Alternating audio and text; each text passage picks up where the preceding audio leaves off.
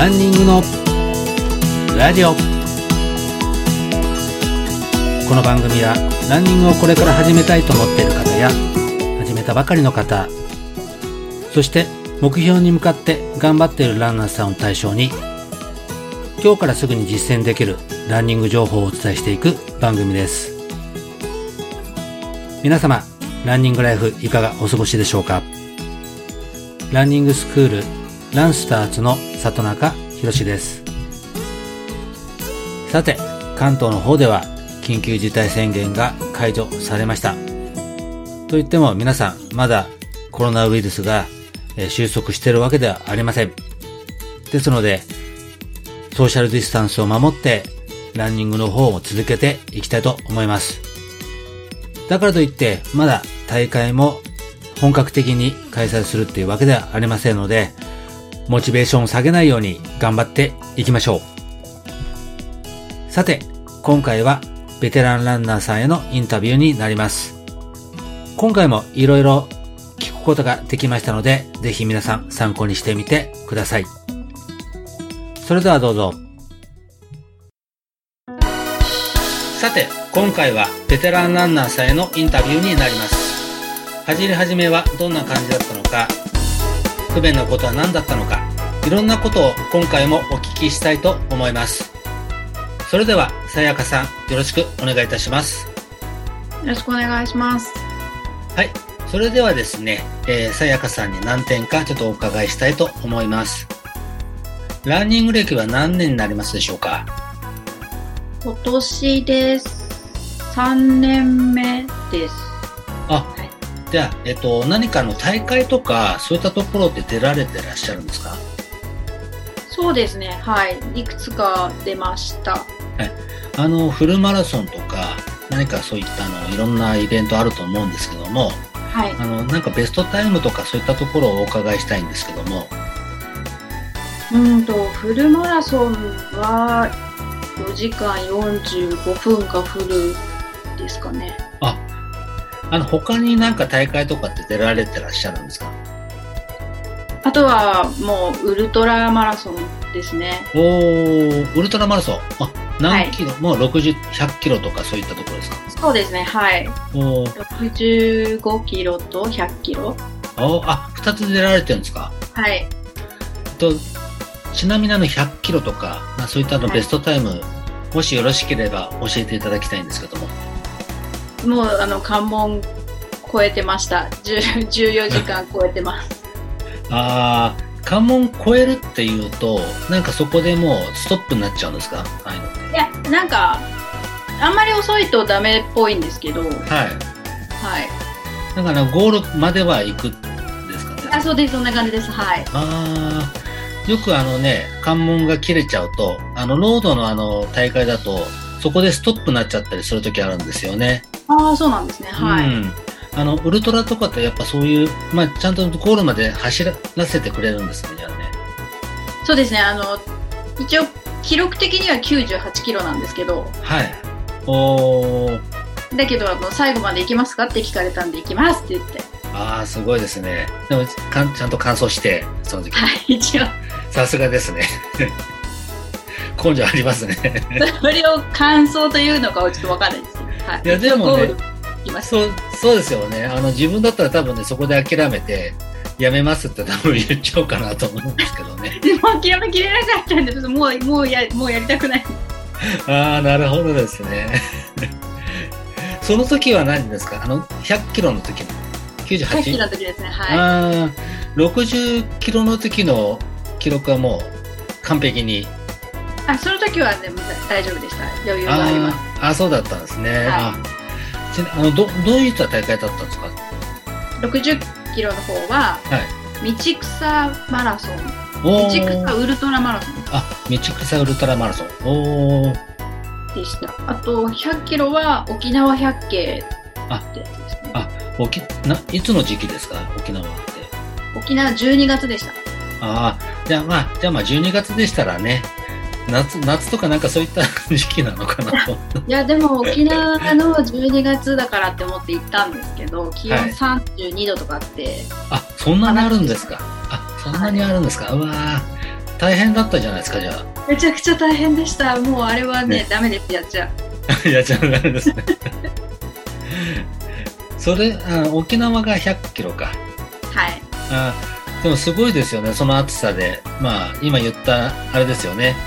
あのー関門行けなかったっていう大会ですもんね。でもそこで完走、でもそれで完走したってすごいですよね、でもね。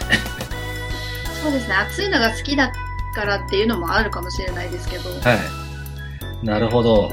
気合と根性だけで、はい。あ、さすがですね。もうそれしかないんで。何かあの、ロードの、ロードの大会とか、ウルトラ以外でも何か、あの、や、あの、走られてるっていうことですけども、はい。トレイルランニングですね。はい、おー、これ最近なんかいろいろやってるみたいですけど、あの、毎週走られて、山とか行って、そうですね、まあ一番そうですね、最近は行くようになりました。はい。あの、どの、そのトレイルランニングでどのぐらい歴ですか？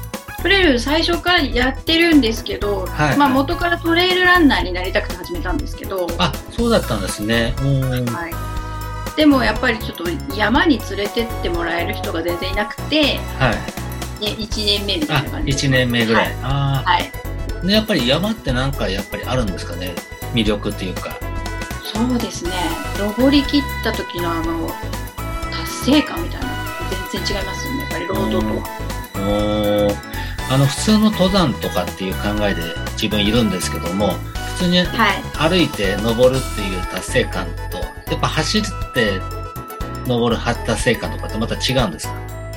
そうですね。なんか自然の中を走ってるって感じで、すごい気持ちいいです。なんか結構あの危険なところもあると思うんですけど、そういったところってね、やっぱあるんですかね？ありますあります。この間、え根っこに引っかかってこけちゃって、あズボンビリビリになりました。あ、でその後走れなくなっちゃうんじゃないですか？でもなんかズボン今回いつも短パン履いてるんですけど、はい今日その時たまたま長ズボン履いてたらズボンビリビリになってでもはい足は全然無傷です、じゃあそれまでになんかいろいろね、練習とかやってたおかげっていうのもあるんですかね？ね。あそれもあるかもしれませんねそうですよね。あ、そうですか。すごいですね。でもね、あの、山、でも、自然的にいい、私もね、いずれかやりたいなと思うんですけど、さっき言ったみたいに、あの、連れて行くっていうか、一緒に行く人がやっぱいないんでね。そうなんですよ。ね。なかなかいなくて。ね。そうなんですよね。あの、危険っていうか、やっぱり根っことかね、やっぱり山道結構大変だと思いますんで、あの、怪我するリスクもやっぱ多いんですよね。多いです。捻挫ももう何回もやってます。あー。今大丈夫なんですか？そういった。はい。今はなんか大丈夫です。ああ、なるほどですね。じゃあもし、なんかそういったあの、自分もやる時があったら、ぜひ、ちょっとご一緒させていただきたいなと思いますので、教えて、教えていただきたいなと思いますので、ぜ怖いです。教えられないです。ひ。でもぜひね、そういった時はちょっとご案内していただけたらなと思いまはい。すので、ぜひお願いします、はい、よろしくお願いします。はい。はい。そしたらですね、今度あの、ランニングとかですね、走るあの、始めたきっかけとかちょっと教えていただきたいなと思うんですけども。はい、始めたきっかけは3年前にはい。スパルタンレースっていう障害物レースがあるんですけどおー、はい。それに出ることになって、えで、まあ、障害物と障害物の間を走らなくちゃいけないえ。合計10キロぐらい走らなくちゃいけないよと言われてえそれまで多分もう1キロも走れないなと思ったのでそこから走る練習を始めましたえ。はい。まあ、障害物いろいろあると思うんですけども、はい、まあ、なんか、開けてみるとどういった障害物とかあったりとか。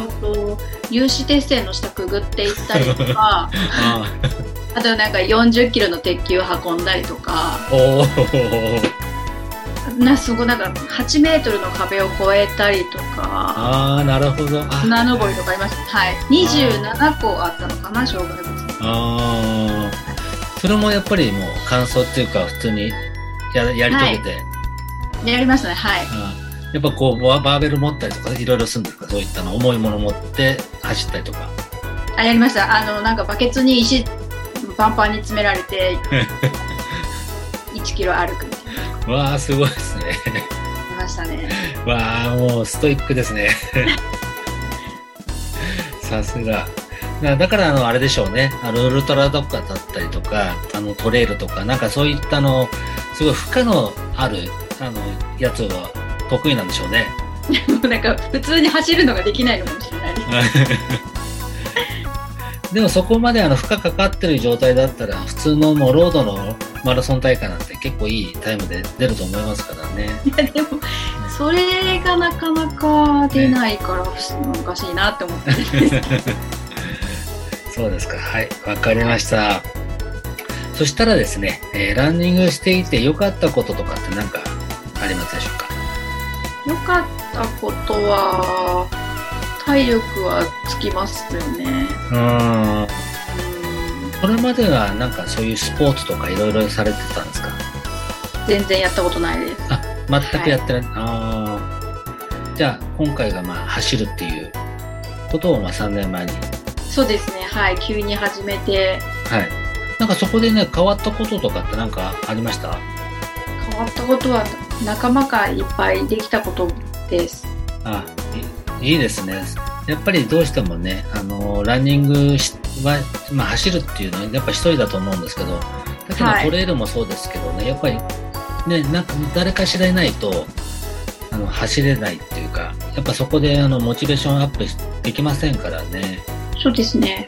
まあ、なんか何かをやる習慣づけっていうのができるようになりましたね。ああ、なるほどですね。はいこの3年間継続できている、えっと、何かモチベーション上がる何か、そういったものってあるんでしょうかね？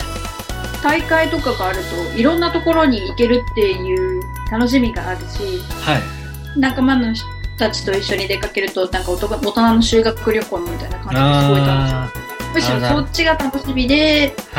やってるような感じもあります。ああ、そうですね。やっぱそこがあるからこそ、こう、走ったりとか、継続してできてるっていうところがあるんですかね。そうですね、はい。ええコロナウイルスでランニングはどう変わりましたでしょうか？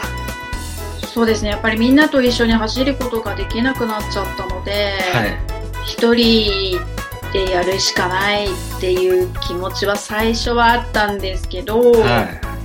大会もなくなって、えモチベーションも保てなくなってえ、えだんだん回数が減りえうん、はい。って感じになってます。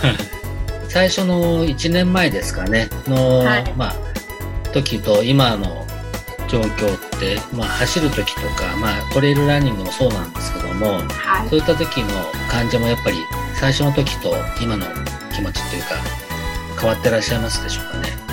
そうですね、今はやっぱりまた走り始めるようにはいっていうか、まあ誘ってもらえてるからっていうのもあるんですけど、はい。ちょっと自分一人でやってることはサボり、サボりっぱなしですね、ずっと。あーなるほどですね。はい。わかりました。それでは最後にですね、えっ、と、これからですね、ランニングを始めようとする方や、始めたばかりの方への何かアドバイスが何かあればお聞かせいただきたいななんて思います。いきなりなんかそう大きな目標を持つのも大事なのかもしれないですけど、はい。1キロ先、2キロ先ってやっていったら続けられるんじゃないかなと思って。ああ、はい。はい。ちっちゃい目標を達成していった方がなんか楽しかったかなって私は思い。ああ、なるほどですね。やっぱりそうですね。自分の場合もそうなんですよね。あの、目標を持って、あの、最初はまあ自分はあの、体重があの85キロあったっていうんでそこでダイエットっていうのから入っていったんですね。で、まあ、最初はあの、中学、高校の時陸上部だったんで、あの、そういった経験もちょっと、あの、活かせたらなと思って、まあ、そこから走り始めたんですね。やっぱりやっぱりそういったの目標あると、その先々が開けていくんじゃないのかなと。ランニングすることによってまた違う世界がまた見えてきたりとかするそうですね。はい。なところがありますのでね。そういったところはすごいなと思いますね。いかがでしたでしょうか？次次回もランニングにまつわることを放送しますので、ぜひご期待ください。番組紹介欄に LINE アットの URL を貼ってありますので、こちらの方に質問などがありましたら、ぜひお聞かせください。今後、番組内でも紹介させていただきたいと思いますので、ぜひお待ちしております。そして、YouTube、アメブロ、Twitter などで情報配信をしております。こちらも URL を貼ってありますので、ぜひ参考にしてみてください。スタンド FM で毎週土曜日、夜の8時半からライブ配信もしております。こちらの方も参加お待ちしております。それでは皆様、良いランニングライフをお過ごしください。今回はさやかさんのインタビューでした。今回はさやかさん、ありがとうございました。ありがとうございました。